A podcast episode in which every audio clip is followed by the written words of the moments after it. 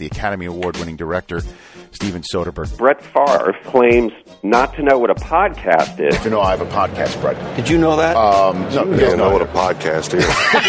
Reggie Wayne, Re- Ed Reed. I had a, a, a pet snake Mm-hmm. by the name of Law. I'm not a snake fan. I don't like snakes. Buy the snake in the house. I get a, a, a text on my two-way, Law dead.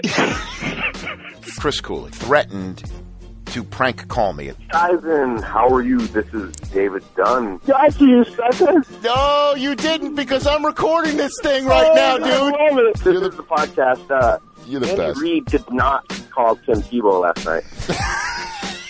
I eat too much. Hello, everyone, and thanks for joining us. I'm Richard Eisen. I don't download many podcasts, but when I do, I prefer the Rich Eisen podcast. Here's your host, Rich Eisen. Welcome to the latest edition of the Rich Eisen podcast. I am your humble host, tanned and rested, fresh back from vacation, back on the mainland, 15 days removed from the moment that the commissioner of the National Football League puts the Kansas City Chiefs and Andy Reid on the clock to kick off the 2013 NFL Draft in Radio City Music Hall in New York City. And uh, we're set to have a, a neat uh, program uh, for you right now. Uh, Chris Brockman is not here. He is still licking his wounds from the Final Four beating that my school gave to his, uh, forcing him to uh, change his avatar for three days to the Michigan Wolverines logo. I just went straight up Michigan Wolverines logo since he has barely above 3,000 followers on Twitter. I didn't need to promote the podcast. He does that enough. Uh, when, you know, Erin Andrews had to change her Twitter avatar for her 1.7 million followers, I went podcast shamelessly to, to promote this show because uh, I live and breathe this program for you, the, the listener and fan, and for me, the um, name dropping host of the program. Uh, Chris Law, good to see you. you are here in person. Always a pleasure. Yes, good to have you back from vacation. Thank you, thank you. Um, and Brockman, uh, is he in his native Maine? Is that where he Brockman, is? I, yeah, I believe he's back up in Maine. I think he's bouncing around. He's got a wedding uh, uh, this week back there, and he's And a, visiting and a nephew. He's, seen- he's Yeah. seen a nephew for the first time. Yep, seen his nephew for the first time. and, and uh, he would have been doing that for the full week had he not changed his schedule uh, to accommodate Syracuse's appearance in the Final Four game against Michigan. Yes. Uh, so he went to Atlanta, and then, if I'm not mistaken, bought the full weekend package of room and tickets, and stayed Stayed for Monday night's for game. For Monday night's game. Which I saw Siciliano in the hallway Yeah. because he also went to the game. Right. And I asked him, I said, other than the game itself, how was it? And he's ah, blah, blah, blah. He didn't go to I was like, game. he went to the game Friday night. on Saturday night. So, or Saturday night. Mm-hmm. I was like, "Did you stick around for Monday?" He goes, "I wanted nothing to do with it. I, got the hell out of there." Yeah, he went out of Dodge. Uh, Brockman stayed. Bless him. He had friends there. He wanted. He's on vacation. He, Yep. he stuck around, and um, uh, and as I tweeted out, as I tweeted out, um, I was on a flight home from uh, my vacation, and um, you know, as uh, when I called in last week, as you, as you revealed, I was in Hawaii. Yes. Those of us who are West Coast based, you want to go somewhere nice and warm or warmer, head west. A lot of folks on the East Coast do the Bahamas, do the uh, Caribbean. We we have uh, access to the beautiful 50th state of the Union, and um, so there's only a couple of flights per day, direct. And I had my two kids. I had family. I mean, you know, I, I had the whole the whole clan. Yeah. So you can't just switch flights to make sure you get home in time to watch a game. Yeah. When you got a family of four with you, it's not. It's you can't just switch easy. that stuff around. Okay, and you're also not going to do what you would have done back in the days when you were 20, which is just go by yourself. This is true. Can't do that. Yeah. So I realized once the game was finished that I was flying the last two and a half hours of the flight. Once Saturday's game was finished. Yeah. Okay. I realized that Monday, the last two hours plus of the flight during the game. Perhaps if not eclipsing the entire game. That's brutal. So I had uh, only one choice, and that was to go through sports blackout. Sports blackout. All of you out there who are sports fans, and clearly you are, otherwise you wouldn't be listening to this podcast, you know what I'm talking about. And you know, as technology advances, the sports blackout is tougher to pull off. Very difficult. And then as the size of the game increases, the magnitude of the game increases, it becomes that much more difficult to pull off. Because more and more people will be paying attention to it, and the opportunity for you to find out, for you to have the final score revealed to you, you never know where it's coming from. You never know where it's coming from. I've had sports blackouts ruined in the most uh, uncommon, uh, least expected manner possible. You know what I'm talking about with sports blackouts? right? Absolutely. I I had to do one. Uh, I got bit though. I was uh, it was a Penn State Nebraska game this year, and you know Penn State didn't have the greatest years, but you still got to watch every game. And I didn't want to know anything. I no Twitter, no cell phone all day. Didn't look at anything. I'm watching the game on DVR. Game goes into overtime, and it did, I didn't get the extension. You gotta do the extension. It froze. But Let I, me tell you what I been- had to DVR it from my phone though. here's what I here are the lengths here are the lengths that I went to. And but, uh, I, I, like I said, I mean you've had sports blackouts ruined in, in the least expected manner, right? Yeah. Oh, it's awful. I mean, one time I'm going through a sports blackout, wife's phone rings. It's her matron of honor. Known her for years. She knows nothing about sports. Couldn't care less about sports. But her husband was watching the game, and I picked up the phone, and she goes, "Are you are you watching the game? This is incredible." And she reveals what this is all about. I'm like, I'm like, of all the people, that's why I picked up the phone because I thought there's no chance, no chance she happened to be actually watching the game. Burned by the sports blackout. So I handed over to Susie, who knows what this. She knows sports blackouts, what they mean, and also knows if I ever undertake them, it must be serious because I don't, you know. Yeah, you're not doing you're not doing I'm a not- game in the middle of I, the season. I honestly am not doing the Penn State Nebraska thing. I wouldn't do that for a Michigan uh, regular season football game. I really wouldn't because of you know. I mean, I'm traveling a lot. I've got kids. You've got different life. Yeah. All right, good enough. Here's the lengths I went to. We called um, uh, one of our. Uh, uh, we called somebody to go to the house Got it. okay, who was running a couple errands for us to make sure there was food in the house when we came home for the four and a half and two year old. Got it. Okay. She's in there. I walked her through the process of TiVoing the game, which is difficult on DirecTV. It was an issue of is it NCAA's tournament? Is it Michigan? I, I had her do the various, Yeah. and she goes, "It's these. It's called the NC because we did this on Sunday Oh, and Louisville women are also playing. all so you sorts never of know stuff. All sorts of stuff. I want to say, what does it say? NCAA men's tournament final. I'm like, does it say Louisville and Michigan? She goes, it says teams TBD. Ah.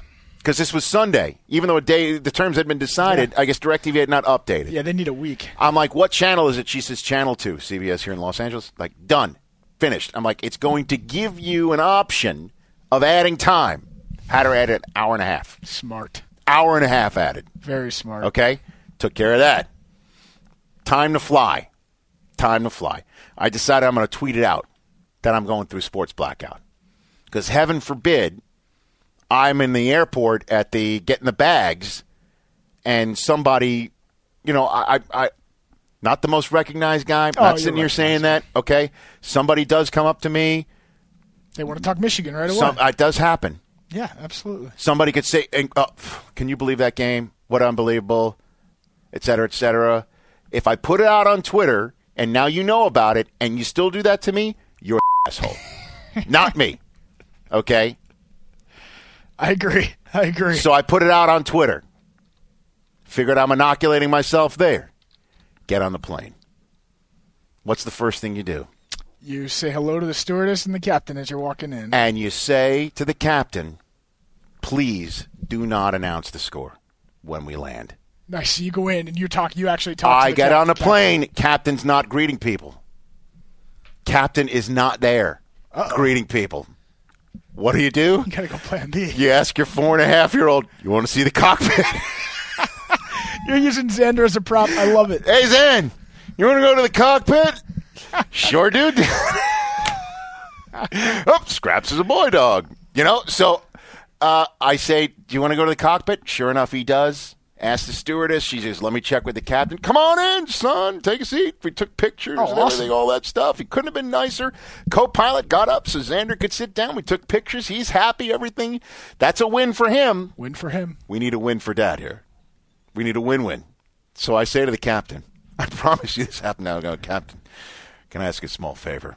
And he looks at me, sort of goes, "What?"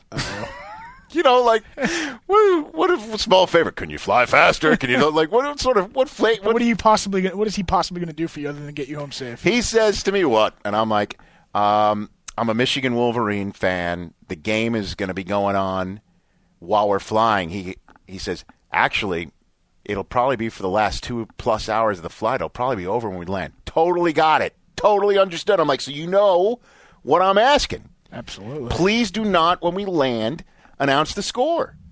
And he said, "No problem." He said, "No problem." Awesome. Check that box Sports blackout still in effect. check that box, or at least you know wouldn't have game hadn't tip, isn't tipping off for another three hours. But I'm I'm I'm checking all the boxes here. You got a hat on, so no one on the plane. Well, no, checking the boxes, got it. and then we and then we take off. So that's taken care of. I go back to the seat. Now, many of you out there are wondering, there's got to be Wi-Fi on the flight, right? So I want to make sure because you can't the Wi-Fi on on planes Can't watch video. you can't stream. no. So all the Wi-Fi would do is mess up the blackout.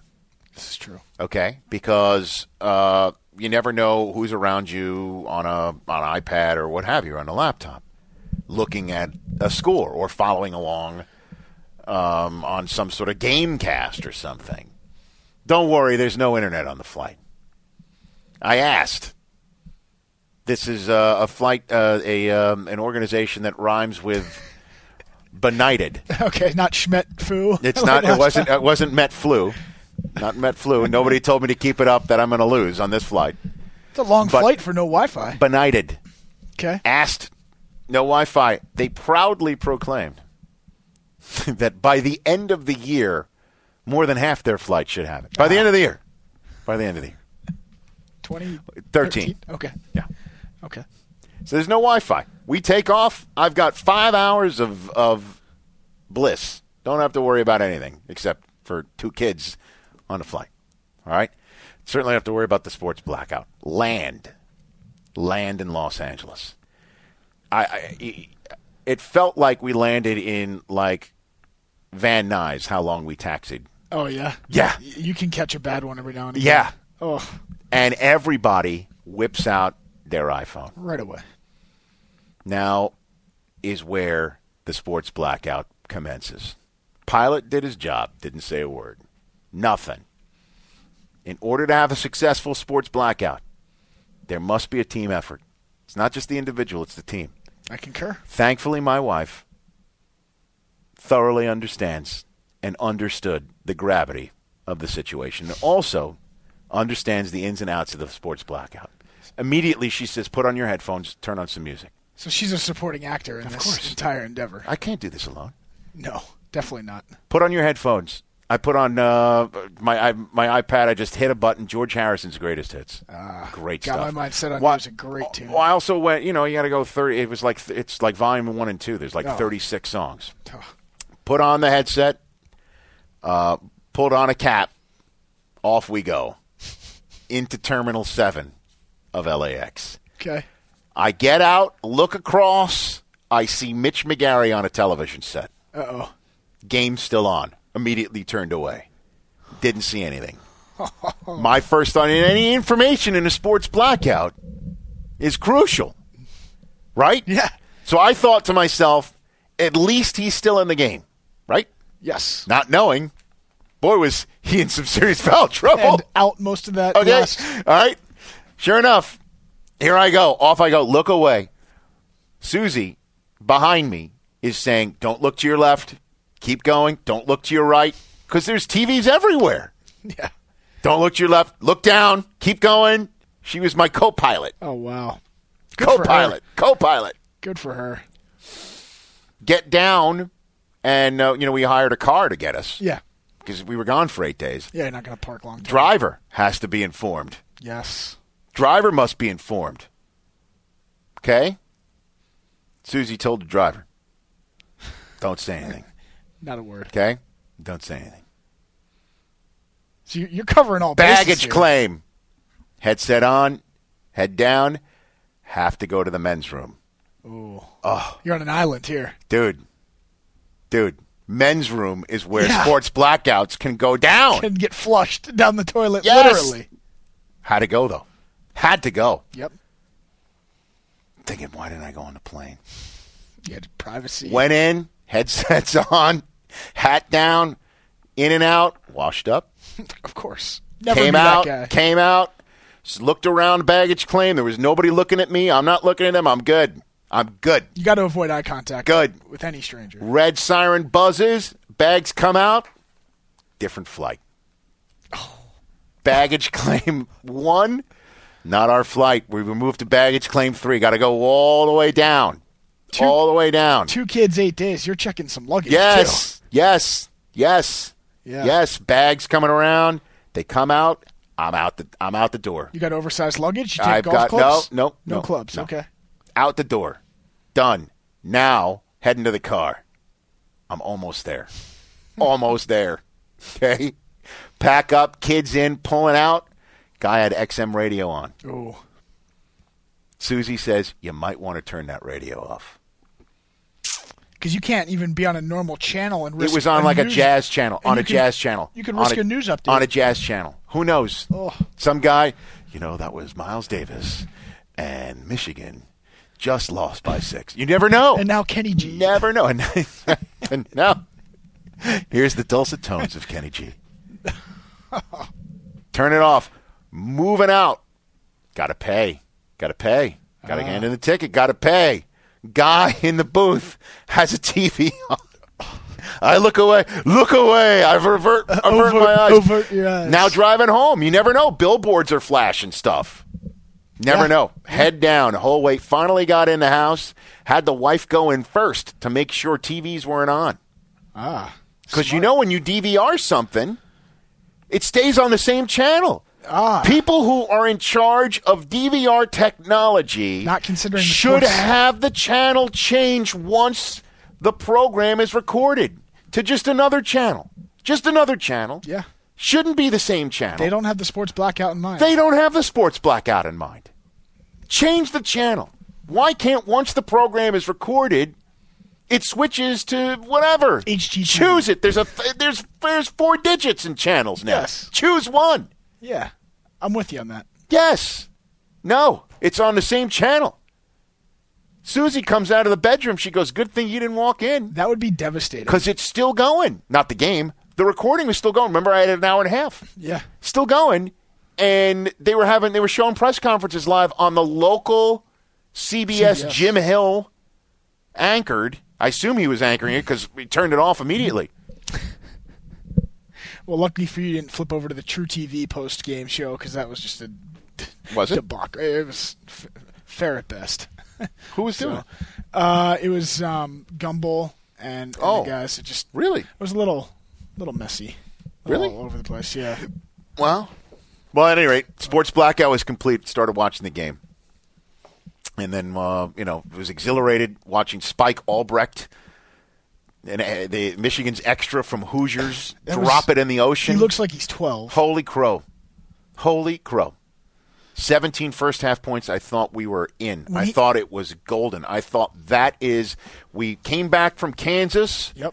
And, you know, Kevin Ware broke his leg. Both teams felt like they were on a mission from Gott, using the Blues Brothers line. Everybody thought they were meant to be there and meant to go that one extra step. Louisville for Kevin Ware in his hometown. We're going to do it for him. Michigan came back from Kansas, beat um, Syracuse in that two-three matchup zone, uh, the two-three zone that we'll talk about with Brockman, with Brockmanson. And uh, and then uh, Luke Hancock threw in four threes, and that was it. I- And Michigan, you know, played its heart out, just uh, They couldn't de- get it done. They debated that a lot in the post game because if you recall, Trey Burke came out at the end of the half Mm-hmm. because he had two fouls, and surprised that Beilein didn't call a timeout once Hancock hit that second three to to get Burke back in there on defense. And I mean, you can second guess it a thousand ways, Right. always.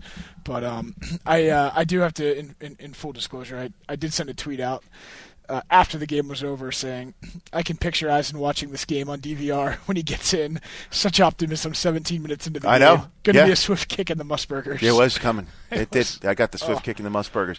And Susie, Susie was because you know, I mean, we get in the house, and I figured, you know what, I got to help with the kids Yeah. and get them down. It's, it, it, you know, serious time difference here. That's true. And it had to The oldest didn't go down till eleven o'clock at night, which he's never seen in his little life, never, because we are real strict with the bedtimes in our Yeah. house. We're we're we're real schedule people. We're not one of those people that you will see out at a restaurant at nine thirty at night with our two kids, one of them sleeping in our arms. Yeah, yeah. We're not. That's not us. Okay, and so we're Regiment. and so I thought I'll help with the bat, I'll help with this, help with that. I mean, we had some help in the house. Um, our stellar nanny, Thelma, who by the way was the one who did tell. She was the one who told the driver, "Don't, don't say anything." So every all hands were on deck. All hands were on deck. All hands were on deck. So uh, long story short, Susie's like, "Watch, start watching the game right now." I'm like, "Really? Like you'll okay, sure." Because I'm dying to know, and I thought she'd go through watch the game with me. You owe her. You owe her like, or you must have done a really good job in Hawaii. She that that's an A plus effort out of her. She understands this, the magnitude. Yeah, this is big. Where'd She's she- like, go watch to it now. Uh, Columbia. Okay, so Columbia. Well, she didn't. She doesn't have much of the. I mean, she. wa- I think she saw one football win in her four years at college. Seriously, at Columbia, I think she saw one. wow. Yes. Oh, but she's from. She's. Yeah, she's a she's sports She's from. She's a New England f- person through and through. Yeah, yeah. So at any rate, long story short, I start watching, and she's like a couple times. I pause it just to see should I start running the bath. Should I- I'm I'm I'm I'm trying to stay connected with Sure. society here in my house, and each time she's like, just go back and watch it, and I'm thinking to myself, as you know, sports blackout messes with your head. I'm thinking she knows She the knows. result, And she and she's just like knows that I'm going to like the result, maybe. and she's she wants to. Yeah. Oh, And I'm thinking, this is really cool. And with each Spike Albrecht three, I'm like, maybe she, this is She this knows. is going to happen. And I found out later on she did know the result, but wanted to watch the Game of Thrones second episode sooner rather than later. uh, the truth comes out. Yeah, now it all makes sense. she's like, now it all makes yeah, sense. Yeah. It wasn't good like, oh, her. Sid Rich, go on. No, she wanted. She was. She wanted Game of Thrones. Get that over so we can watch Game of Yeah. Thrones. Peter Dinklage. Correct. Oh. That's what's going on in House Eisen.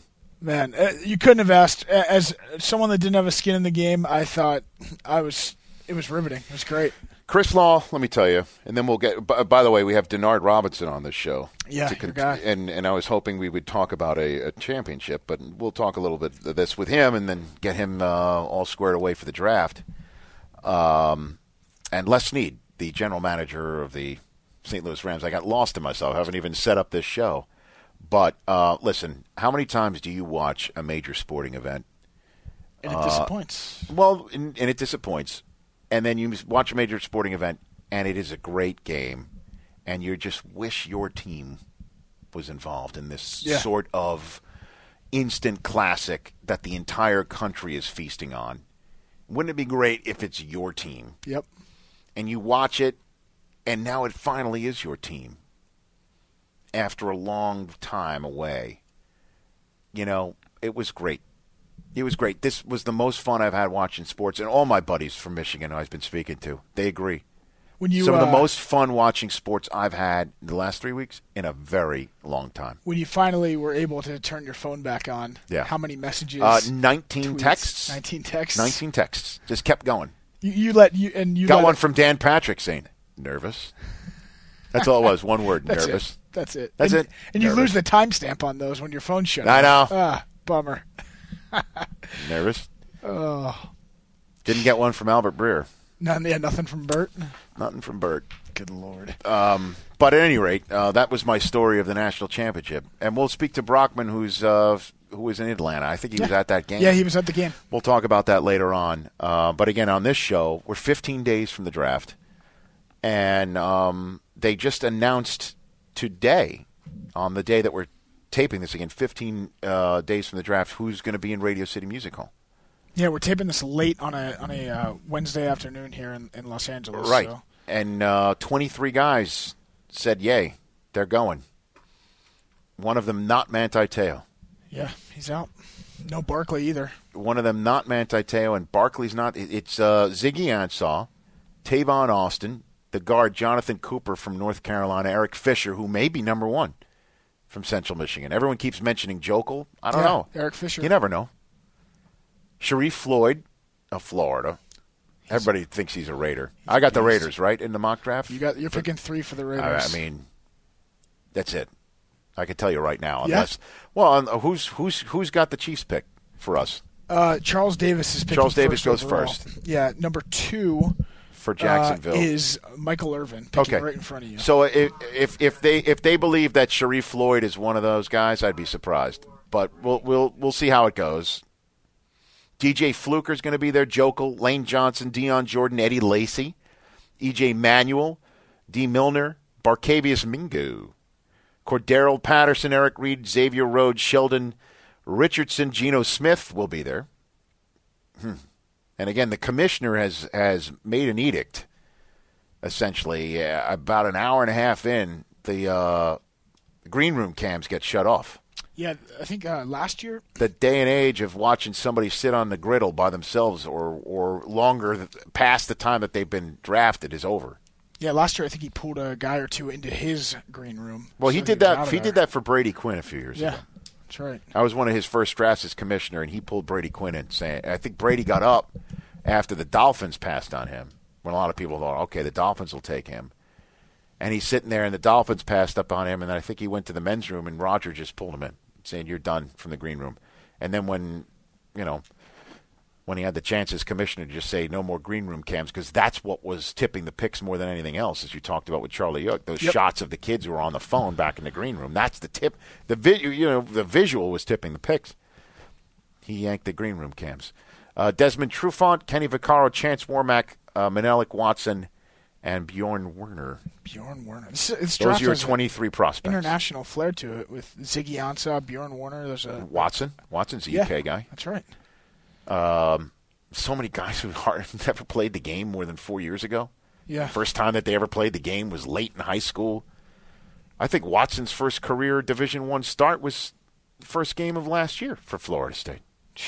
He had only a few starts at whatever small school or uh, uh, JUCO he was at. Well, at any rate, uh, we're going to talk about this right now with the general manager of the uh, St. Louis Rams, Mr. Uh, Kara Henderson. Yes. You know who he kind of uh, looks Les like? Snead.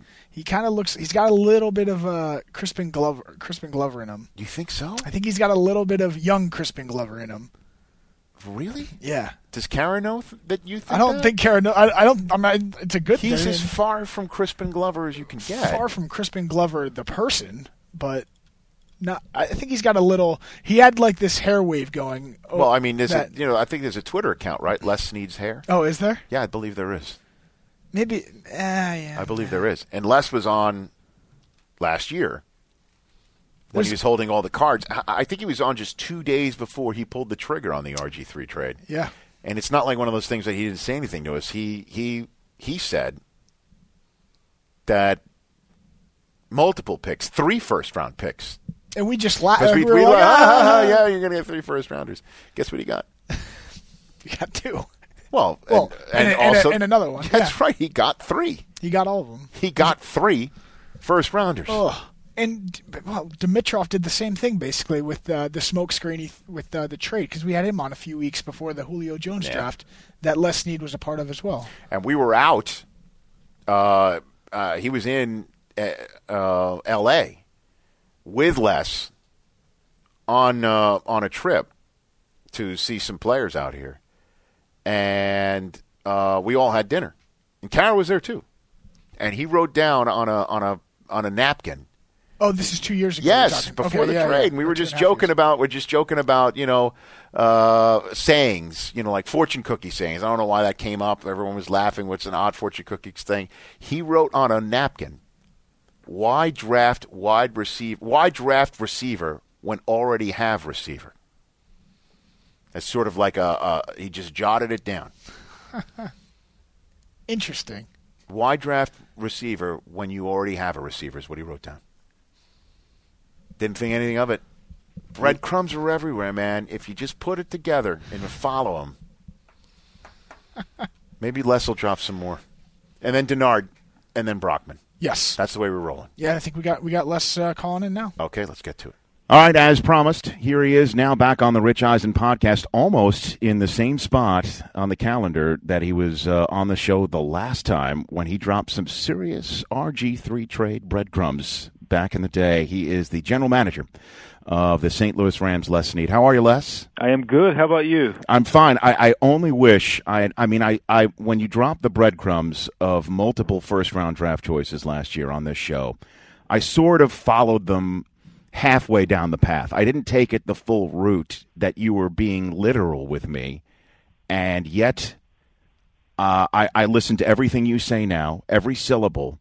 So I will parse everything you say in this interview, and I figured I'd just say that to you up front. Is that cool? That that that's definitely cool, but it, it's it's definitely let's we're 15 days away. Okay. So it, we're, it's like being 15 days away from the election. So you're not sure really what to be- believe on the campaign advertising. That's true. You have, you know, or, or we could just go negative and get what you want that way. We could just go completely negative, uh, like they do in the elections too. If That- you want to do that. That's a good point. That's a that's a different take to the draft. I can I can just say I don't like anybody. You And we're, well, well, we're I, going to pass. I got to be honest with you, Les. That's what everybody is saying about this draft. It seems that Well, you know, nobody that- likes anybody in this draft. right. So when we get to 16, we're just going to pass. Haven't teams? I think the uh, the Vikings did that uh, a few years ago, didn't they? Didn't I, they do they that? did do that. It'd be interesting if that was a strategic maneuver or not. So where are you? I guess right now, 15 days out of the draft. Where where are you in your in your process? I think it, uh, uh, right about now you're you're 95% through the process, but the last five percent is is an important time because we're we're all we're in draft meetings right now. We're taking a break. Uh, we we actually have players in the building right now, meeting with them. But really, this is a chance for the entire staff, coaches, uh, personnel to to to come together in a meeting and and really talk about everything and anything about the player.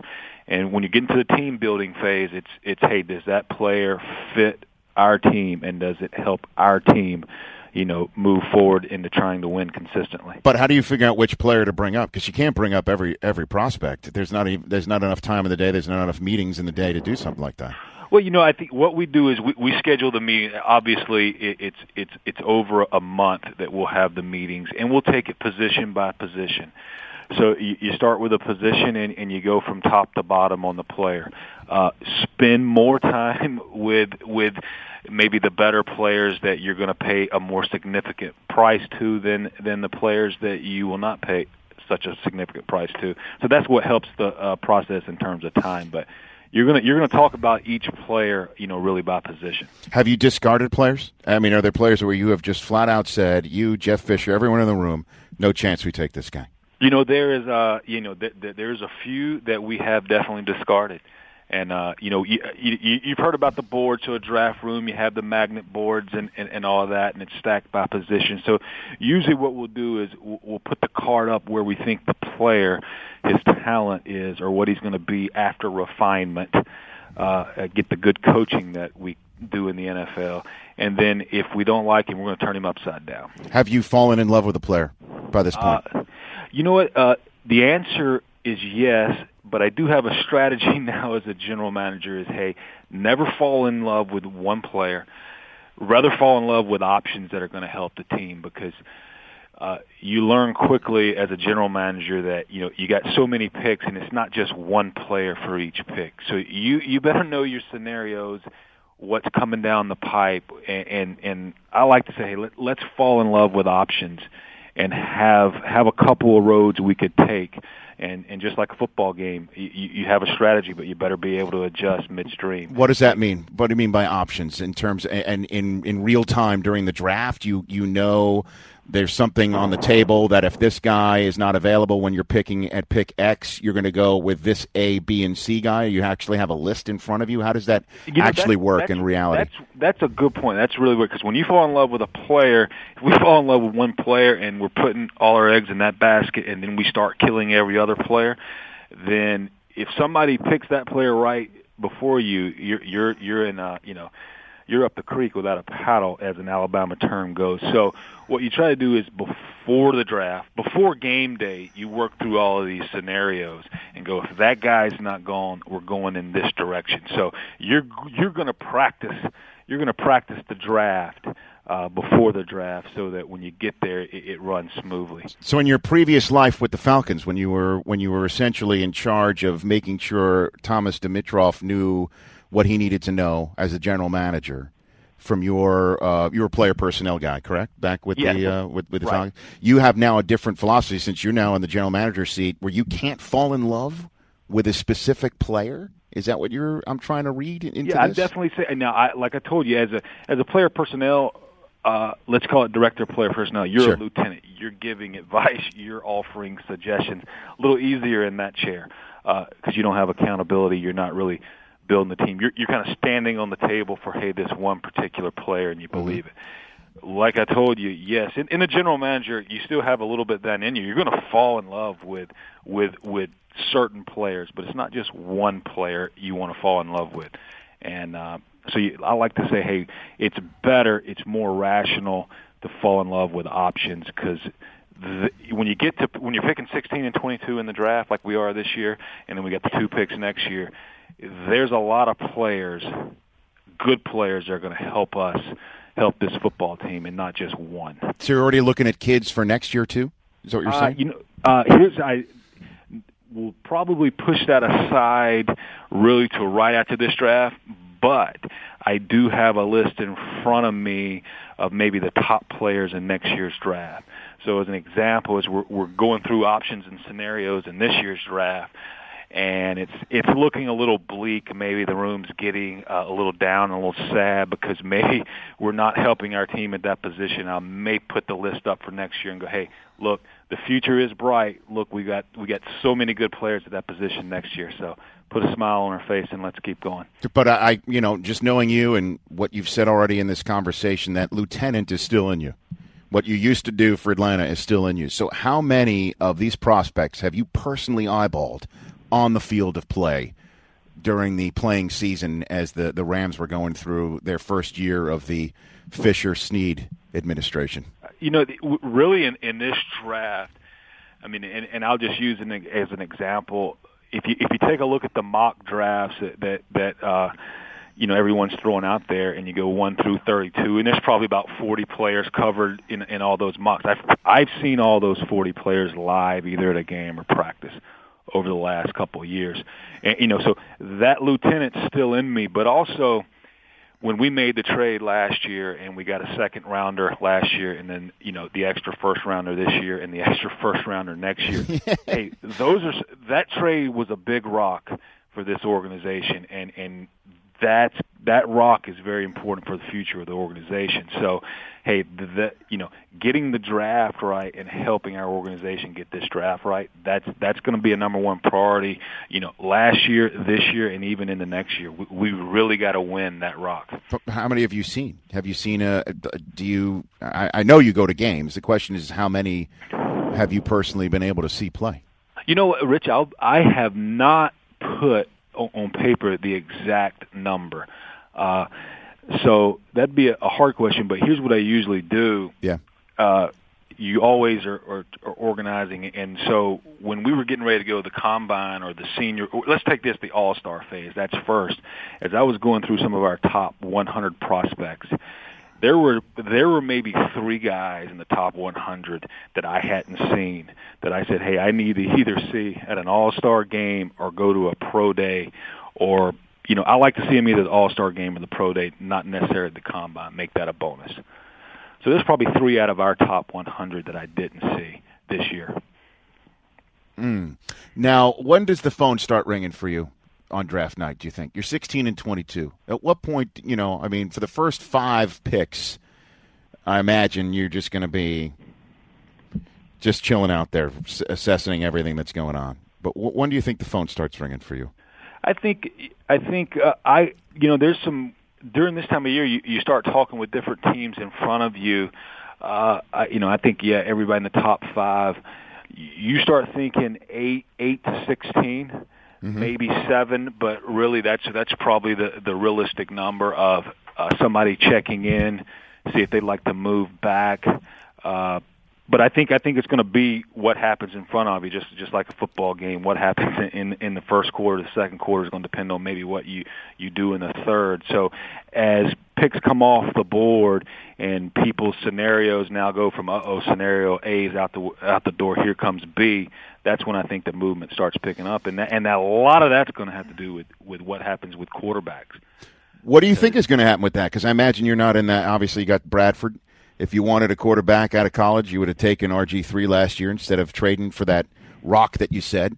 Um, what what are, where's where do you stand on the assessment of this quarterback class? Les? You know, and you know, last year we made a big decision, and and and we chose Bradford, and we're glad to do that. And because of that, I have not.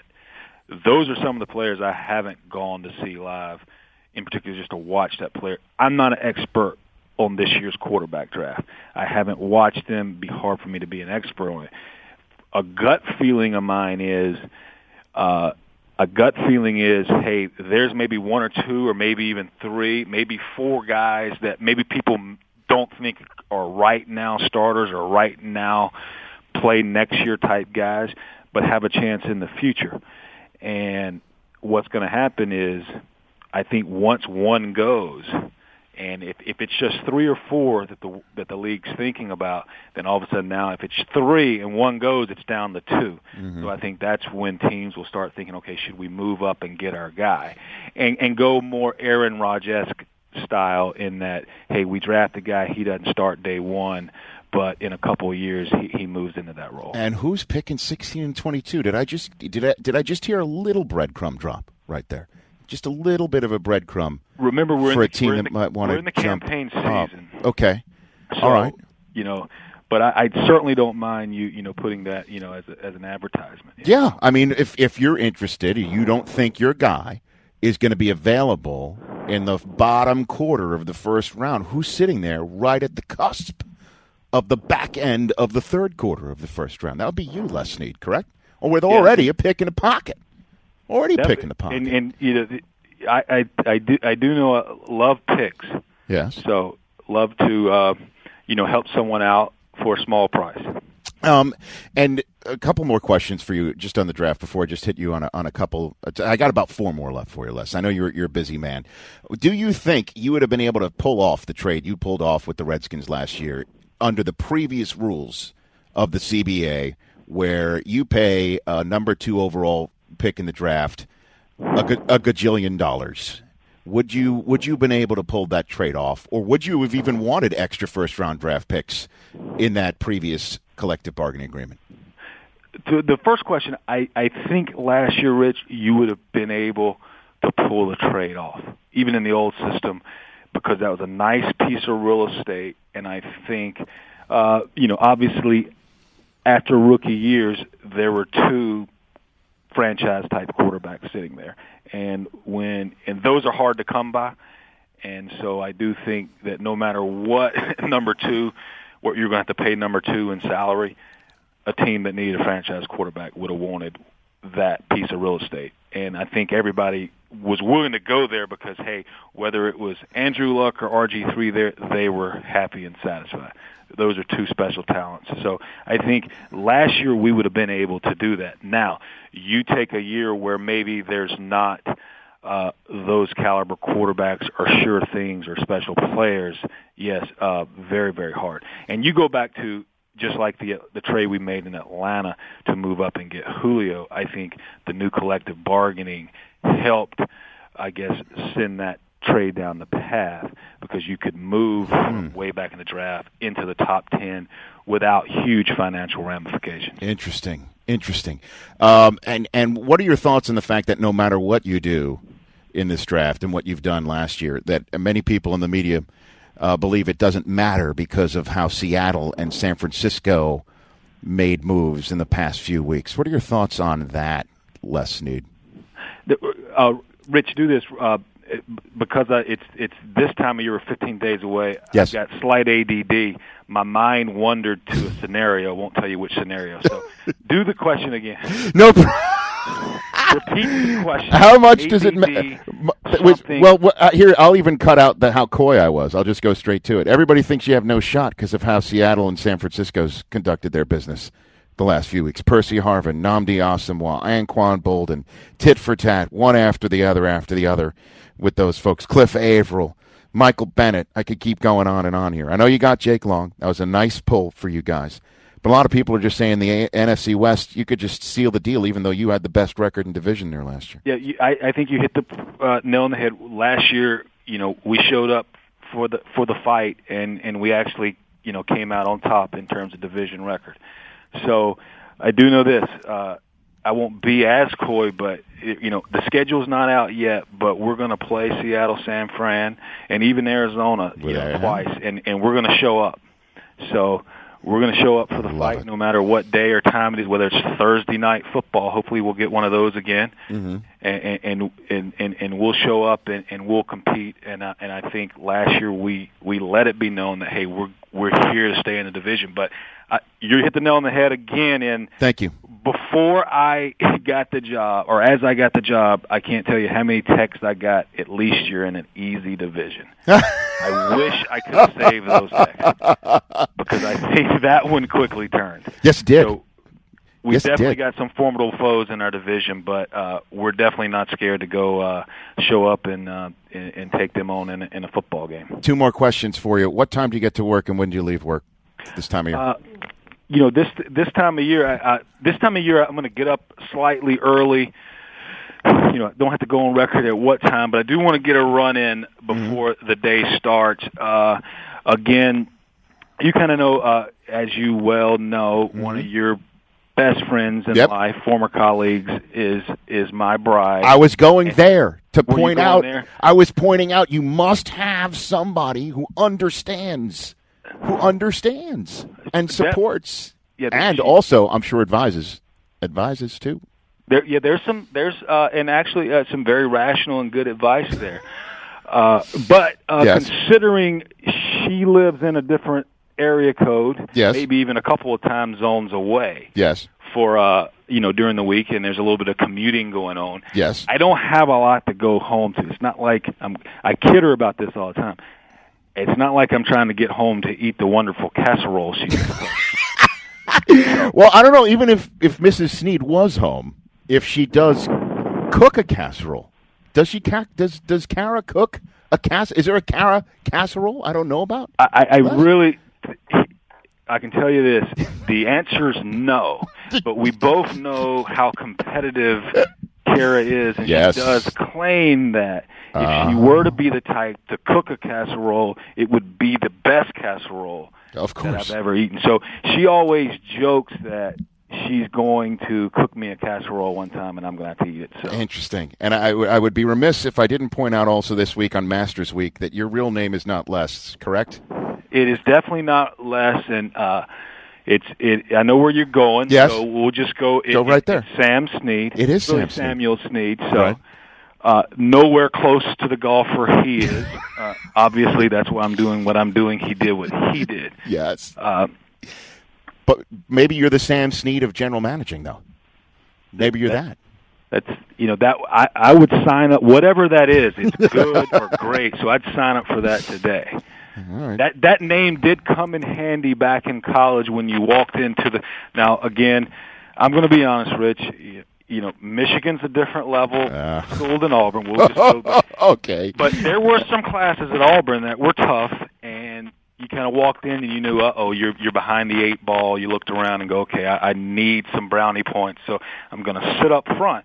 Well, you know how it is in, in back in college, they would always call you by your first and middle name, and it, you, it, you're always embarrassed. So I would always get the, "Hey, are you kin to the Sam Snead?" Mm-hmm. So if I felt like there was a little bit of connection there, like if I said yes to this professor and it would help, I was always a grandchild. So it's always campaign campaign season for you. In other words, Yes. always campaign season for you. Definitely.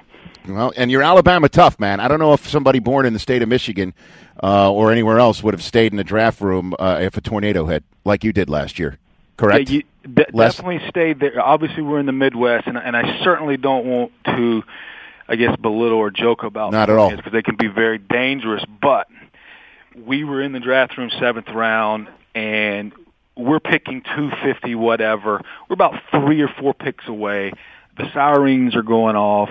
The whole the whole thing's going on. Well, I know I had stepped down to my office uh, to do a couple of things. I knew the pick was coming up. Knew who we wanted was the little running back from Abilene, Christian Daryl Richardson, who actually had a very good year. yes, he did. So you can see now after all, I mean he averaged 4.8 yards a carry, which is about fifth or sixth in the NFL this year for a little kid in the seventh round. So I really wanted that player bad. Well, the horns are going off. You know, I don't know if you you know the name Dave McGinnis. He's a Of course. great guy. Uh, he's our assistant head coach. Well, being the grandfather, fatherly figure of the building, he's getting everybody out and down to our tornado shelter, which is our team meeting room. So myself and Kevin Demoff walk back into the draft room, and it is cleared. Okay, and the person who is on the phones with New York is gone, and the line is dead. And we actually have NFL Network going on and ESPN. You- Both of you cover the draft. Sure. Well, TVs are a little fuzzy and shaky, and I now don't know how close we are to picking, or even if we missed a pick. Oh Lord. And I really want that player bad. So we, long story short, we end up getting under the tables, call New York on the cell phone, somehow get the pick in. And I'll give this, uh, your, uh, Gil Brandt's a really respected draftnik, Yeah. former, uh, general manager this thing with a lot of success. Godfather of the combine. He's the godfather. So he, we have a guy on staff named Steve Kazor who was a special team coach of the 85 Bears. But Kays and Gil Brandt are really good friends and, and, and they're, you know, colleagues over the years. Well, I'm going to give Steve Kazor credit. He covers that area for us and he was fighting. He had fallen in love with Daryl Richardson. Fell in love. go- So he's pounding the table, Daryl, Daryl Richardson, and I give him credit. He pounded the table and it worked out. But in draft meetings this week, I told Case that no longer is he getting credit for the pick because he deserted the draft room when the tornado was coming. So even though he found the player, he did not now get credit. He did not stay at his post. He did not stay in his post, so he was one that went down. Oh, and and Richardson is forever known as, I guess, the tornado player. I mean, and, he was great, Les, and he's going to be an integral part of your team moving forward. You know, yeah, that definitely. Uh, you know, him and we picked Isaiah Pead in the second round. Both of those guys. Interestingly, Pead didn't have enough carries this year to qualify, but he did average 5.4 yards a carry, which put him at third in the NFL. Now, again, you got asterisks by that, and we can make stats work Sure. for ourselves. But It's both of those season. players have some explosive ability, which lessens the uh, you know the loss of Steven going forward for for us in the Rams. Les, you're the man. Thanks for taking the time. Say hi to uh, Mrs. Snead uh, if uh, I don't speak to her beforehand. And uh, that casserole, we're going to have to have it. I'm gonna. I, I can't just be claimed when things when things calm down. You know, mid maybe summer. That's not usually the time to eat casserole. But we got to we got to we got to figure this thing out. We got to get Well, there. Yeah, that that'll be an interesting uh, summer casserole. We'll, we'll probably do that when I'm you know out in in your uh, Sure. zipper area code. in Southern Cal. Les, good luck in the draft. Thanks for the uh, for the time. Thank you. You bet. That is Les Snead, the general manager of the St. Louis Rams, here on the Rich Eisen podcast. 15 days out in campaign season.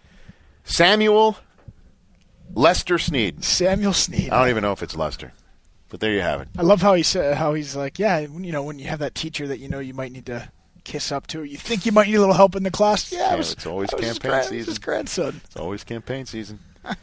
love what- that. Love the love the story of the tornado. That was crazy. That was great. That was absolutely nuts. Um, yeah, he had he had a lot of good stuff to say. Les is Les is The great. carrot casserole. And how about Daryl Richardson's the one that they he stayed uh, under the table for? and uh, he said it. I mean, he was third in the league in yards per carry. They now don't have Steven Jackson. That's that's a huge pick. Yeah. yeah. Very big pick. And uh, clearly, as he said, it's the rock of. And I thought it was interesting. He's, you know, next year's draft. You got to look at these things as a puzzle, and and I don't think you know you should. It's not in a vacuum. Let's put it that way. And it, I, I also don't think it's it's a coincidence that the Patriots have so few picks this year. Yeah. That that Belichick said, "All right, let's Looks throw this it. one for Chad, throw this one for Albert. I know it's a risk, but it's in a draft that we don't think years out is going to pan out. I don't know if you can That's put like- those two and two together or not, but maybe so. Do you think? Uh, maybe so. Maybe that's why they have fewer picks this year. Yeah. Do you think, um, like when Steven Jackson leaves the Rams, now he's with the Falcons? Do you think he, uh, like less because him and Les and Dimitroff are buddies. Dimitroff's calling him up. They're sharing. Do you think they they talk I- trade I, together? I should ask them that. I, I don't know. I, should, I, don't, I don't know. I wonder how like the trade. The, but you also, I mean, go. but you know, uh, I know they're buddies, but I mean, maybe it's one of those that after the fact, after he was released and is a free agent, Dimitroff can call up Les and say, "What about X, Y, and Z?" and Yeah. and he'll get unvarnished information. But I always wonder if it's harder to negotiate. Like if they were to execute a trade, or what if it's harder to execute with a friend versus No, I think maybe it, it'll be. if It's you easier. always want to do business with people you get along with. yeah. So it's a. I don't think anybody's trying to. I mean, I, I understand you consider say fleecing somebody, but It's not like fantasy football. Well, you you're just, less. Les is a sharp tack, man. oh yeah, no, both those guys.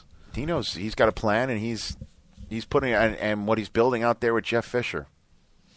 Yeah.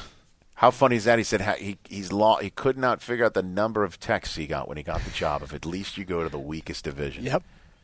Not anymore, man. I, and I loved his counter too to the question of, you know, how can you guys compete in this division that's so good? We won the division in our. They won. They had the best record Four one and one. in the division last year. Four one and one. All starts there. So that's going to be a tough division. Beat the year. Niners, tied the Niners. Tied the Niners. Could have beaten them twice. Yep. Could have beaten them twice. Lose Am- Amendola is going to be, but I mean he missed half the year for them anyway. but- You know what? I, I that's also one of these things too. Is you sit here, well, you lost Amendola. What are you going to do? I mean, you ask that of a general manager. The question the answer will be, well, yeah, Danny, it was really great for us. We're moved on. You know, I mean, no one's going to tell you anything Yeah. at this time because it just looks like. I mean, if he says we're definitely going to go after a wide receiver, you know, what I mean, you can't sit here and say that. But he's got. He says like, you got to have options. Can't fall in love with a player like you you you were uh, as a lieutenant. Just a lot of interesting stuff that you hear there Definitely. from Les Snead.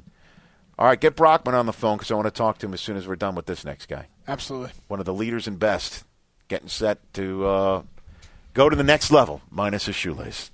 He's uh, one of the most prolific players in NCAA history, certainly in the history of University of Michigan football. He is getting set to join the ranks of the National Football League in the next couple of weeks, phoning in from the road as he's uh, on the road seeing some teams getting set for the draft. None other than Denard Robinson. How are you, Denard? Doing great. How you doing? I'm doing fine. I am doing fine. Uh, Help me before we get started here. Help me through the loss on Monday night. I, I was talking before about it's depressing, but seeing the Michigan basketball program on that stage and perform as they did, it was it was awesome to watch. But they still lost. A little bit of a bummer. Where do you stand on this whole thing?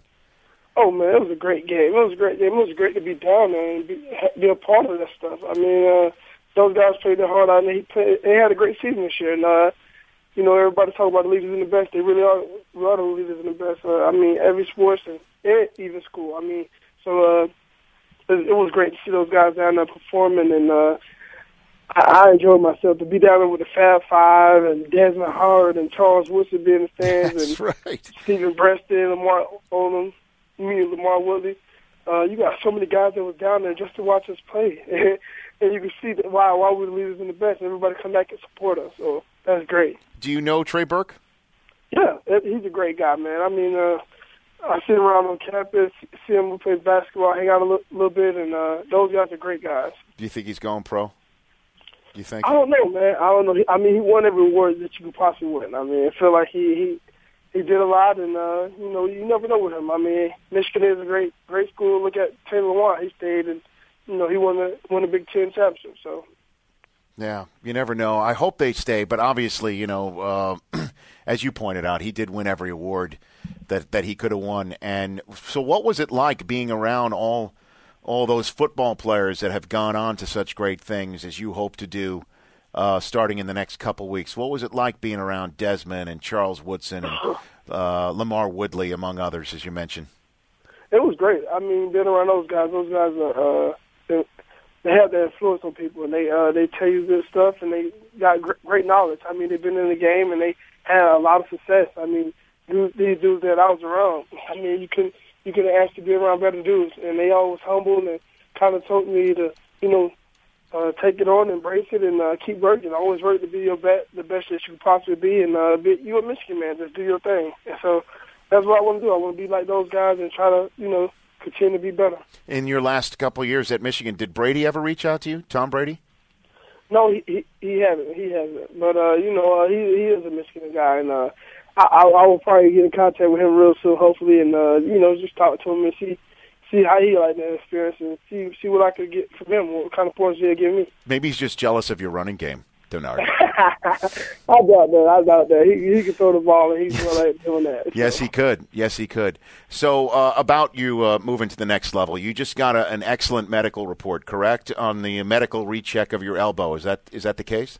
Yes, sir. Yes, sir. It, it, it, it, it was great. I mean, uh, I knew it was getting better, and I could feel it getting better because my hand was reacting a little faster than it was before. So uh, it started to get better, and I'm, and I'm enjoying it, and I'm I'm having fun being able to catch the ball like I like I want to and throw the ball like I want to.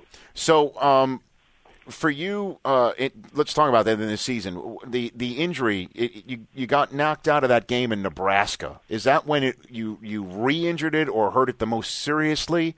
I think that's the that's the one that got me the the injury the most serious. I mean, Illinois game I came out a couple of plays, but then the next play I got back in. But that one I couldn't get back in. It was it was numb, and I couldn't feel it at all. And so, what? How how are you playing the rest of the season uh, with with a, a numb arm? What was that like for you? it was it was it was different because you can't use your hand like you want to, and uh, and then uh, you it kind of it kind of holds you back a little bit. But then uh, you know, I, I, I was like, I got to be on the field. I got to be there with uh, with my teammates. I have to, and uh, it was fun. Right, and you had uh, a hundred. You, you ran for a buck twenty-two and a sixty-seven yard touchdown against Ohio State um, in in that last game of that rivalry. Now you're moving forward, and you're you're talking about catching the ball like you want to. How how has that adjustment been for you so far, Denard? Uh, excuse me, I couldn't hear you. There. How, how's that? How's that process been for you adjusting to the concept of catching footballs? It's been great. It's been great. I mean, I've been enjoying it. I'm not gonna lie to you. I'm enjoying it because it's learning something new and having fun doing it. And uh, you know, working with great people to teach you how to do it and and catching the ball with Devin and doing all those different things. Who are you? Who are you learning with? Uh, Richard Williamson, uh, catching the ball from Devin Gardner. Uh, you know, work for Roy Rogers. He kind of give me little pointers and stuff like that. So Jeremy Gallon all those guys have been helping me out a little bit. So, so your teammates essentially from from uh, the Wolverines. Yes, sir. When people say uh, the name, I assume you're hearing the word Randall Cobb a lot. Is that a safe assumption? Yes. So and Randle El. Yeah, Randle El. as well. Uh, how are you f- with that comparison? No, that's not a bad person to compare me to. I mean, hopefully I can have success like he did. So, who are you? I guess hearing from uh, which which teams are you visiting? Uh, right now, I'm on the road with uh, the Dolphins and then to the Redskins. To the Dolphins, and then the Redskins. Who else have you personally visited? Uh, I, I haven't kept track. I'm not gonna lie to you. It's, it's been it's been a blur. You know, just going through a lot. So visiting so so many different places. So I haven't. I don't know how to keep up with them. So if you go to the Redskins, I mean, would you? I mean that. I mean, obviously Randle El. spent some time there. That worked. So would you would you throw to would you throw if you throw the ball to RG three and then back? I mean that would be That would be quite something. That'll be that'll be fun. I mean, I'll be interested to see. I mean, hopefully we'll see what happens if, if I do go there. Hmm. Interesting. And so, h- how many teams are, are having you throw? Are are most teams having you throw? Few teams having you throw? Uh, how would you break that down? For? I, I mean, I, I don't know. No, no teams that really to throw. They just ask me, can, "Do you think you can still throw?" I, I've been throwing the ball, so I know I can throw the ball still. Okay. I noticed at the combine, Denard. Uh, I was up in the booth. I couldn't get down. Uh, otherwise, I definitely would have wanted to uh, uh, come by. But I couldn't help but notice as you ran the forty, you you were laced up. Did you did you did you do that on purpose? Yeah, that was my first time doing it. I, I, I would, I probably won't do it again because I got so much grief about doing it one time. so, well, why did you lace them up for the forty? Uh, I just because it was my first time wearing the shoes, so I wanted to make sure they didn't come off. Okay, but that would be part of the lure, wouldn't it? That your shoe comes off running the forty, and then maybe you'd be just as fast as as anybody else. Could have been that. Right. You're right about that. You know, I'm just trying trying to you know I'm trying to brand. I'm trying to help you with your brand as well, the shoelace Right, cool. brand. So will you not? You you're not going to lace them up in the NFL. You're not going No, to change most that. most likely no. Hmm. Well, I mean, what if you go to the Patriots and Belichick tells you to lace them up? Then, then if I'm starting to face fines, I, I it's time to I'm like, when it's going to cost you money, you're going to lace them up. Yeah, yeah. I see. Okay. Well, I'm just again, I'll- I'm I'm going to be looking out for you on All that right, front. let's- let's. What was what was your what was your favorite game at Michigan? What was your favorite? What's your memory? Somebody says to you, you you, you say that this is the best game I played, or wh- which which is your favorite memory at Michigan, Denard? I think another Lights game. That's probably the best one that, against Notre Dame. The first night game at Michigan Stadium. It has to be that one. That was um, the one where you you uh, ran forever in every direction in that game, essentially. Yeah, and what we we got, got the winning touchdown at towards the end. Yeah, and then I, I mean, I've been watching Michigan games since 1986. It was the first one under the lights too. Uh, I've never. In, what was the atmosphere like that night? That was incredible. the probably the best atmosphere I had since I've been there. I mean, it was it's something that I'll forever remember. Last question for you, Denard. Where where do you think you're going to go? Where do you think in this draft? What are you hearing? Obviously, really, I really don't know. I, you could never know with this stuff. This stuff right here, you, I can I can't put my finger on it to be honest with you. Hopefully somewhere.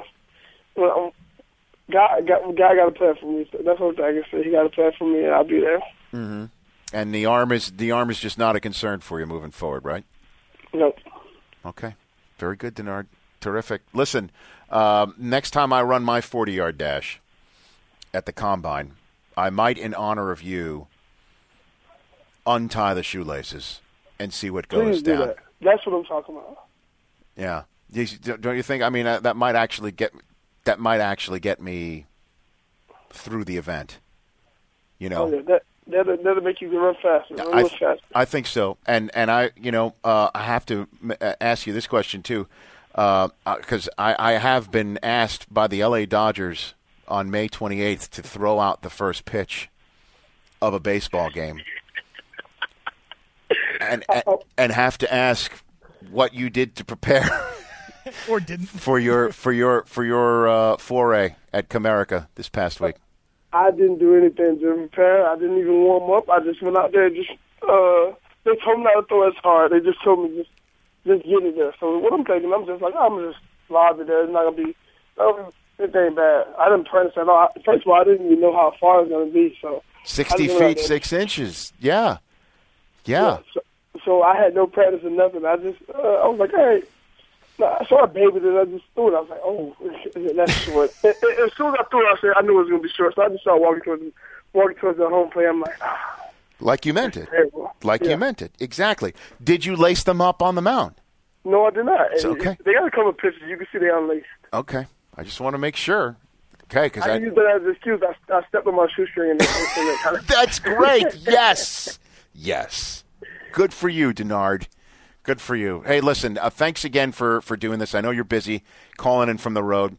Good luck to you. I look forward to watching you do your thing at the next level.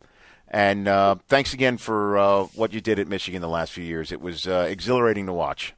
Appreciate that. Thank you. You bet, you bet. That's Denard Robinson. You can see him uh, at an NFL team near you, and also this fall gracing the cover of the Madden College football game. Coming up this fall, Denard. You you beat out uh, you beat out Swope, correct for that thing? For Yes, sir. yes, you did.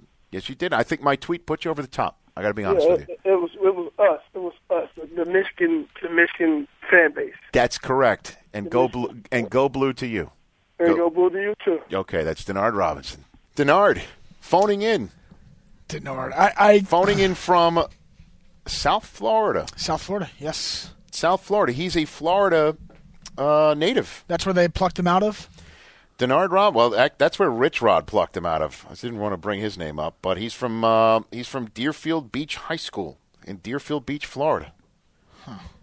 Yeah, I'll tell you. He, And um, yes, sir. I mean, that's that's what he's. Uh, that's his major. Co- that's his main college. it's crazy to be a guy like that. That you're you're the guy for four years in college, pretty much, and then having to make that transition.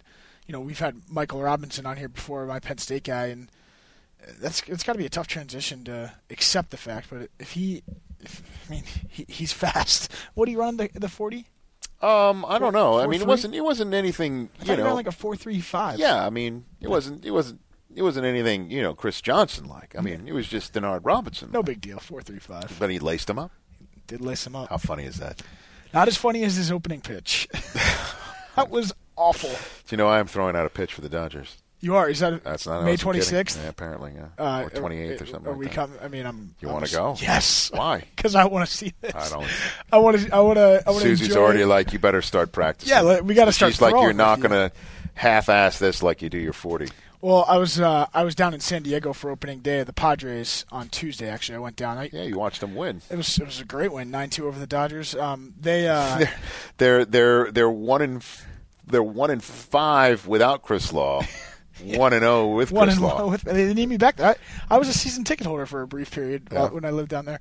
But uh, the point was, I was in the car for two hours each way, so you know, I was listening to XM and Howard Stern was on, and they it was the best of, and they were replaying uh, the Staffers' best moments, and one of them was the Baba Booey the day after the Baba Booey pitch, and just him getting an. Yeah, onslaught. Well, it's not good. I mean, who who did it for? Didn't didn't Siciliano do it recently for Sicil- for an Indians game? Yeah, or I think he something like did that, or for no, he did it for um for a grapefruit league or a cactus league game, didn't he?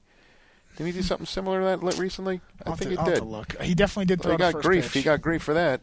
You got to be, and and your idol, your favorite player, Mattingly will is be Don watching. Mattingly. I can't. I can't have it. You cannot disappoint Don Mattingly. Mattingly will be in the house watching this thing.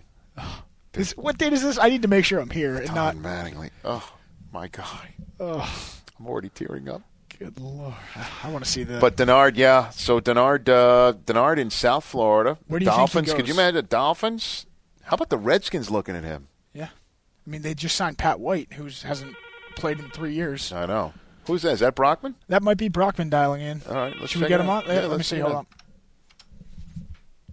Brockman, you there? Hello, Hey, Chris Brockman. gentlemen. How, are you? I'm fine. How are you? Where where where do we find you post uh, Final Four? Where do I am at you? the original Brockman Manor in Saco, Maine. Ah, okay. So you went back to the homeland. You went back. You went back to where the heart is. Uh, after after Yeah, having lick his af- wounds. after after after the uh, the lengthy trip to Atlanta. Uh, Final Four. It was actually quite a sight getting back up to Maine. Um, tips for all you young players out there. Mm-hmm. I always like to give life tips to all our listeners. Well, I actually don't. This is probably the first time I'm ever doing it. Do not walk from your hotel Mm-hmm. to the bus station through downtown Atlanta at four in the morning. Do not do that. certainly after the national championship game, where there must have been many Kentuckians uh, reveling in the streets. Yeah, I, would- I would just don't recommend that. Really? I thought It had nothing to do with the Final Four, is what you're saying. That's just in any Really, I'm- in I'm- general. uh, here's what I'm saying. Read between the lines. It had nothing to do with the Final Four. Just don't do it. pro tip from Chris Brockman. There you go, everybody. There you go. Chris Brockman, no, no, uh, w- w- not, not the native son of Atlanta, Georgia. So now, now, so so now, anywhere in Atlanta and anywhere Michael Crabtree is is now off limits to this podcast. Did you? Uh, look, did you get to I the varsity? Make, I did make good with a nice young man who was trying to get some takeout home to There his go. lady at four in the morning.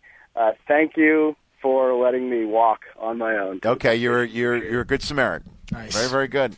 Yes. Uh, um, Yes. Yes. So, so Chris Brockman, um, it is now we're taping Wednesday, so your avatar is returned uh, to your to your own possession, right? You you you took down the Michigan logo that was there. I am now keeper of my own avatar. Okay. Uh, for, if anyone was confused earlier as to why the Michigan logo was there, Why would they be? the They're reg- they're regular Wolverines listeners. beat the Wolverines beat the Orangemen on Saturday, and it uh, it was a tough one No, for me. Rich, no, I gotta- being in the house. You know, and and um, I'm sure it was tough, but to take the avatar and you you you did uh, as I as I texted it to you, I think I I said uh, don't lollygag, don't make, don't let Erin Andrews make you look like a lollygagger. Yes. Look, Rich. And all I got a- back was- a stopwatch.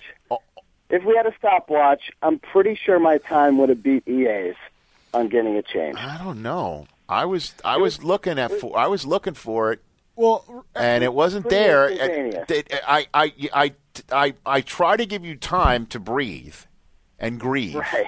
You know what I mean? I try to give you that time before I I. mean, I'm not sure. Did, did you really though? he texted me. He texted me and he goes, Brockman's lollygagging. I'm getting it up. I, I definitely, you know, I definitely waited. There's no question I waited. Well- but but it did take you know it did take some time, and Well, you look, still got it up the there. service- You still the got it up in the there. Georgia Dome wasn't the best all week. Okay. You you texted it to me, and I, I'll never forget probably the rest of my life Okay, where I was when I made the avatar switch. that's okay. And your avatar is now of you and your your beautiful new nephew, from what I could see right now. My right beautiful new nephew Avery. Uh, Good for I you. had to make the change. I didn't get it up right at 8:40 p.m. Eastern. That's okay. I was mid. I was mid nap at that point. But here's So here's was, here's uh, here's my issue with the, the avatar switch, and it's not the length of time. It's not the length of time. It's that. oh, it's my it's my. Oh, hold on a minute! Hold on a minute! Hold on a minute! Hold on a minute! Hold on a minute! Let me let me let me speak. Let me speak. Okay. Okay. Because I did say, you know, don't lollygag. And when you finally texted me back, I think it was a very snarky one line response, which is when I'm like, all right, I better back off. Chris Brockman now. Let me see if I still have it because I don't think I erased anything. Here it is. Okay. Here it is. I wrote back, "Don't make Erin Andrews look you like look, make you look like a lollygagger." And then you wrote back, um, "Hold on a minute." There we go. Don't make Erin Andrews make you look like a lollygagger. You wrote changed in less than a minute. is what you wrote back. So I left you alone. I left you alone, and then went to all, Twitter. All I was saying there was is the time it took you to send it, I uh, was going down the escalator from the 300 level at the Georgia Dome and made the change amongst the crowd. I did it almost instantaneously. And then, just to make sure, Law, I went to Twitter to see it. Okay. And here's the tweet I just got called for a charge making this switch. and then hashtag man of my word. That is bitching about the refs as you are making the switch. You may be a man of your word. You're not taking it like a man, though. Nope. I wasn't going down without a fight, Rich. And any Orangeman or basketball fan who read that tweet and watched the Final Four game knows exactly what I'm talking about, and that's really all I'm going to say. About it. Very Breerian of you. Yes. Very. Yes, absolutely not. Very I am not gonna brilliant. let You, I am not going to let you liken me to Albert Breer on this Very podcast, Albert Rich. esque. Yeah, you birded it up That there. is not going to go down without a fight on this end. Uh, now my question is as your business advisor rich what do you now this what do you have to gain with this bet you're you you're What do you exposing you are exposing a, a, a Syracuse avatar potentially to 500,000 Right. followers Right. Yeah, Brockman's only What that hitting the means is three I believe in my school. all right all right I, I would have you needed a little something more out of this No, than no, no. just Well, well, well, no. why don't you get your team to the No, no. playoffs first before you can No, chime no, in? no. on? That's Fair okay. enough. I did not need. It's that's sort of like you weren't getting good odds that's all I'm saying that's correct. You, that uh, there needed to be something to even out the spread. correct To use a term that I uh, confuses me, a gambling term. I needed something to uh, for. I had to get the 400 or no. Hold on. a minute. let me get this right. I had to get. I had to. Are we really going to do the the five hundred, the five hundred seventeen thousand follower difference. You're saying Wow, come up that with something that would be equitable Yes. to that, Yes. plus the avatar change. Now I didn't need to do that. What I needed was the avatar to be changed in a timely fashion, which we will. Uh, it was timely. I I think Erin might have been a little look, I timelier. Wait, hold on a minute. I when the switch needed it made. without a bitch about the game or the refs. Could be congrats to Rich, congrats to Michigan, great game, great season. No, uh, I got called for a charge making this switch.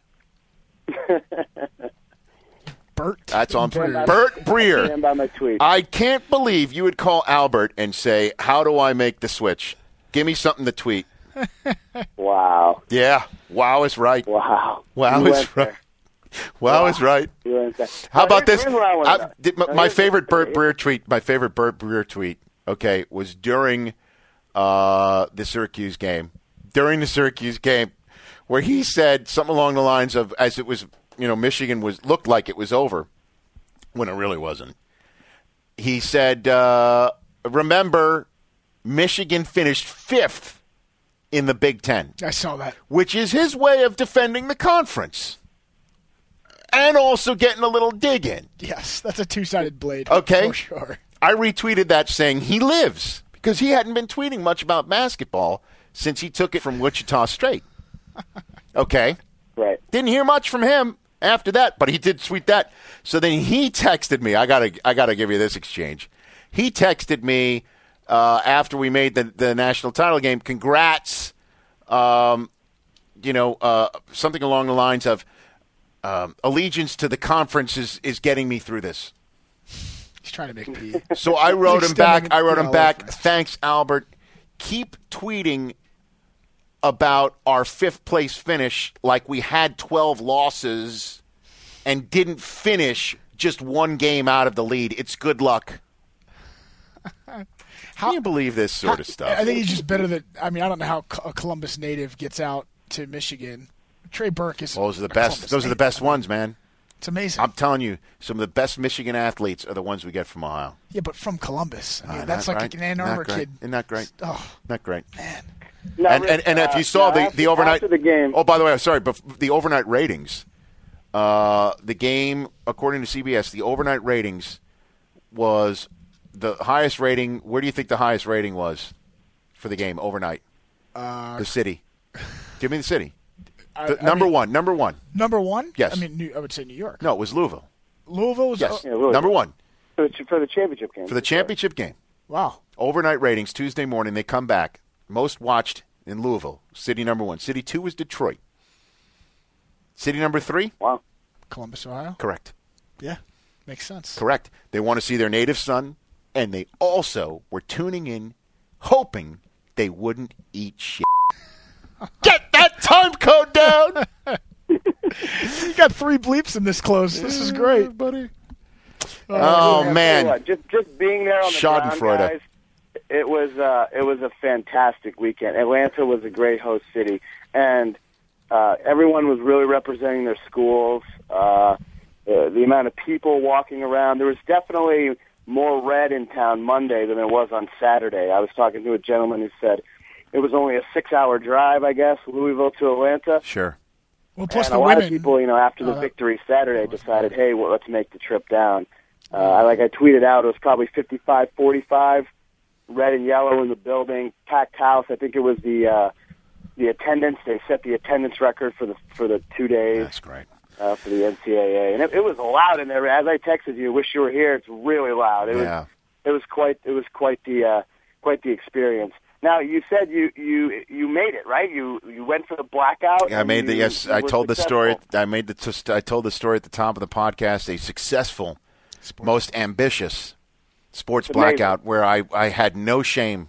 I I had no shame in pulling it off and whatever I had to do to pull it off to the point where Chris, I, as I told Law at the top, and I'll repeat it again. I I used Xander to get into the cockpit pre-flight to tell the pilot to not to divulge the score upon landing.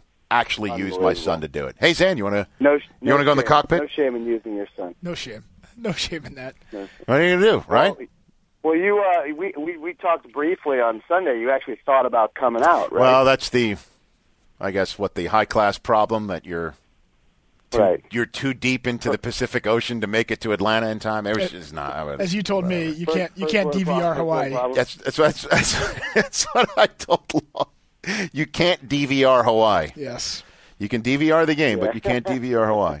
Hey Brockman, I asked you uh, if you were going to go to a certain Atlanta monument, if you would, if you will, if you will, excuse me, and take a photo. Did you happen to succeed in that? Where- no, I the- did not. The Gold Club, the Gold Club. However- Patrick Ewing Gold Club. However, to go get a photo. There, there's a there's a new there's a new Atlanta monument that uh, that people will know if they listen to certain a certain type of music, and uh, that happened to be very nearby the bus station in the not so part of town that I was walking past. I'm going through my easily my easy listening archive and have no idea what you're No talking about. No idea about. what you're talking about. but, But uh, So- anyway, if, uh, if anyone if anyone follows that uh, that certain establishment on Instagram or Twitter, uh, not not a family Twitter account. Let's just put it that way. this is a family podcast. however. Oh boy. But- Oh well, listen. podcast, not a family. There you go, Chris Brockman. You are a man of your word. You bitch out the refing. I Um, did. Well, look, true New it was an England of me. It be, absolute uh, offensive foul on Carter. Williams, 100% that fouled him out. It looked like it looked like a moving pick on sight.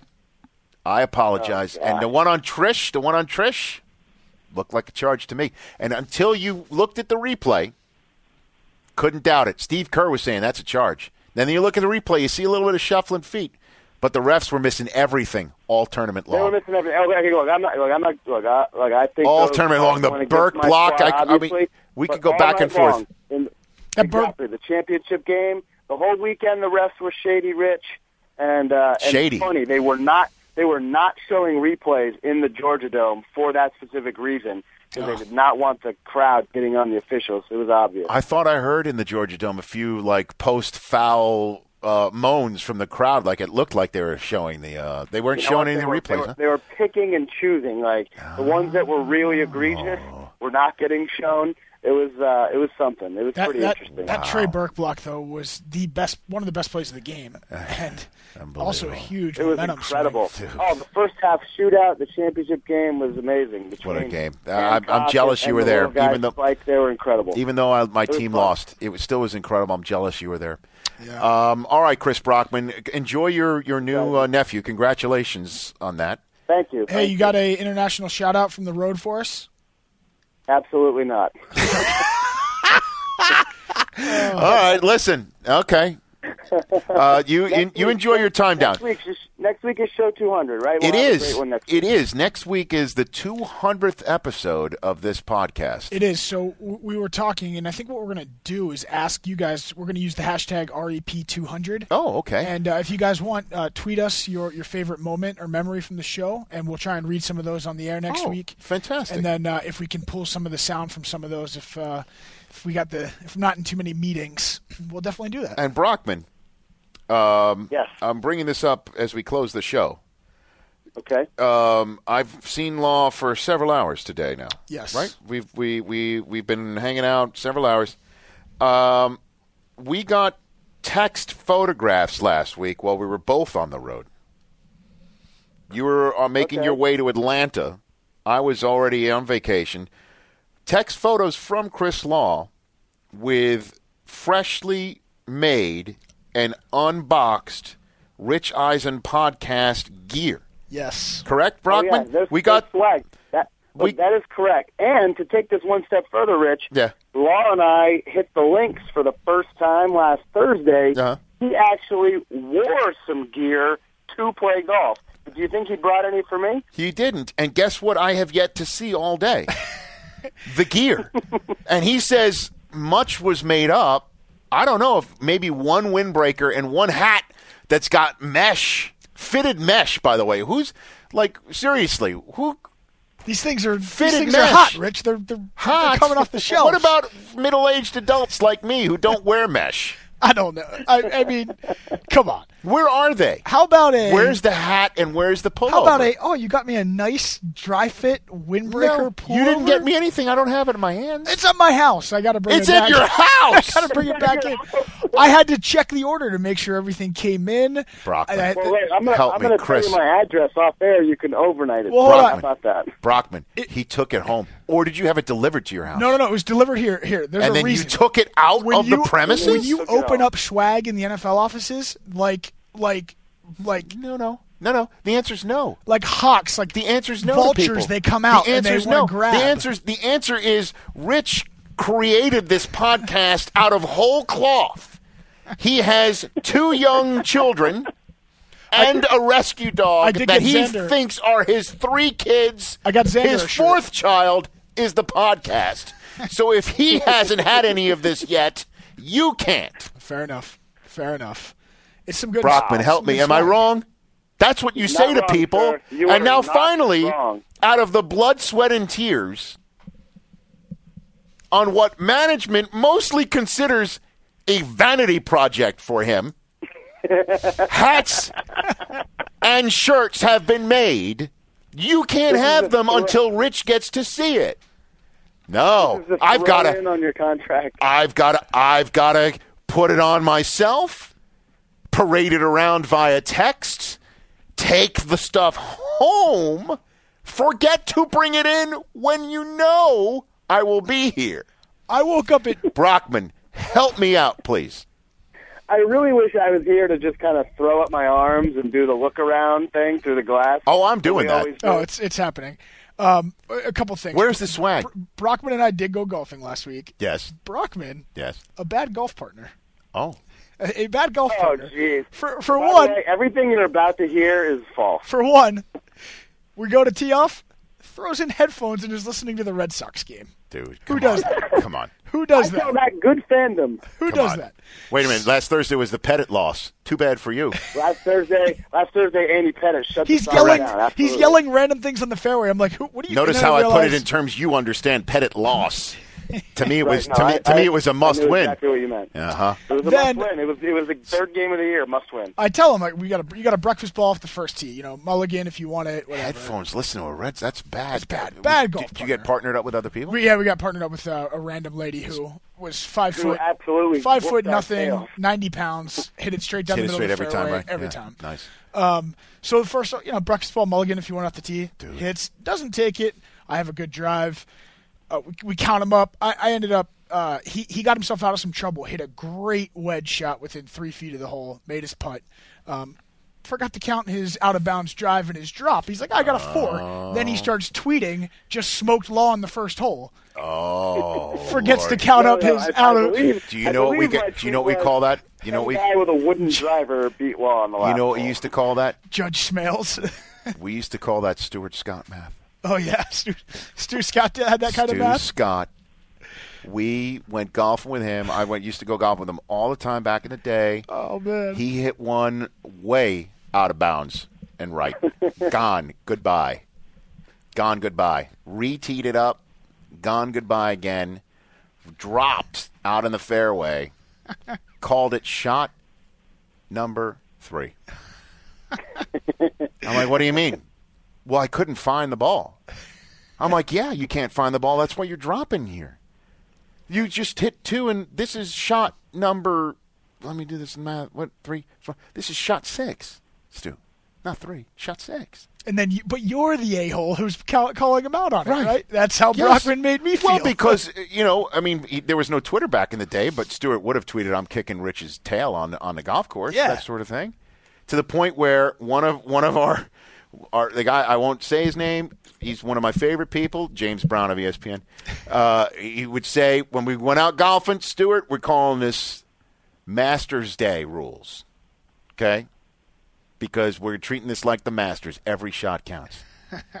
That's Stuart Scott math. now, if I'm if I'm Hey, look, if look, I'm, I'm Scott be the math. Stuart Scott of this podcast. I'll take if it. I'm will. gonna- Booyah. yeah, exactly. Booyah. If I'm enforcing Booyah, a two-stroke everybody. penalty for your club touching the sand, he then I'm said an to me he said to me if the sh- you can't find the shot it doesn't count if you don't find a ball. If you find a ball, you know it's gone out of bounds. I'm like, I know it's gone out of bounds. I watched it veer right Over the 90 road. degrees. And I'm like, and when these rules were created in the Braveheart days,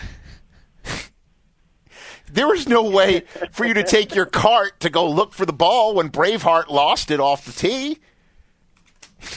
All right, we're going on Braveheart too had a real here. big slice. That's uh, that's in the history books. All right. So- so at any rate, where's the swag, man? The swag will be here tomorrow. I'll bring it in tomorrow. Will I be here tomorrow? You'll be here tomorrow. Will I be here tomorrow? You'll be here tomorrow. How am I here tomorrow? We're taping a guest for episode 200 Uh, tomorrow. Oh, okay. So yeah. All right. So you'll be here. I'll bring it in tomorrow. Brockman, uh, I have yours as well. All right. And then I have some. I'll for, be back on Monday. Some of our friends of the podcast that have helped out with uh, various stuff, like our photo guy Ben Liebenberg. He's going to get a Rich Eisen podcast polo.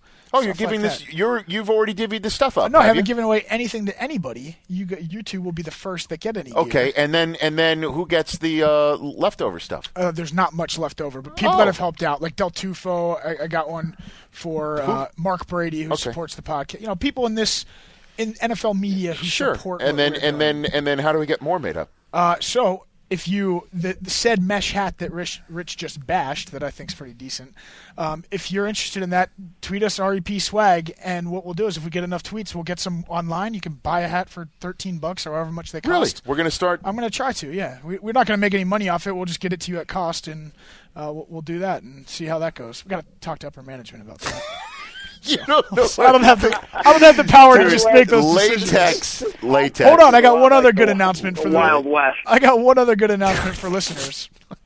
Um, so Rich is in Wheels have totally come off this podcast Rich- right now. Come on. Rich come is in on, New Rich. York for the mock draft uh, uh, on uh, draft week, and we're taping that show on a Tuesday. It airs Tuesday night on NFL Network.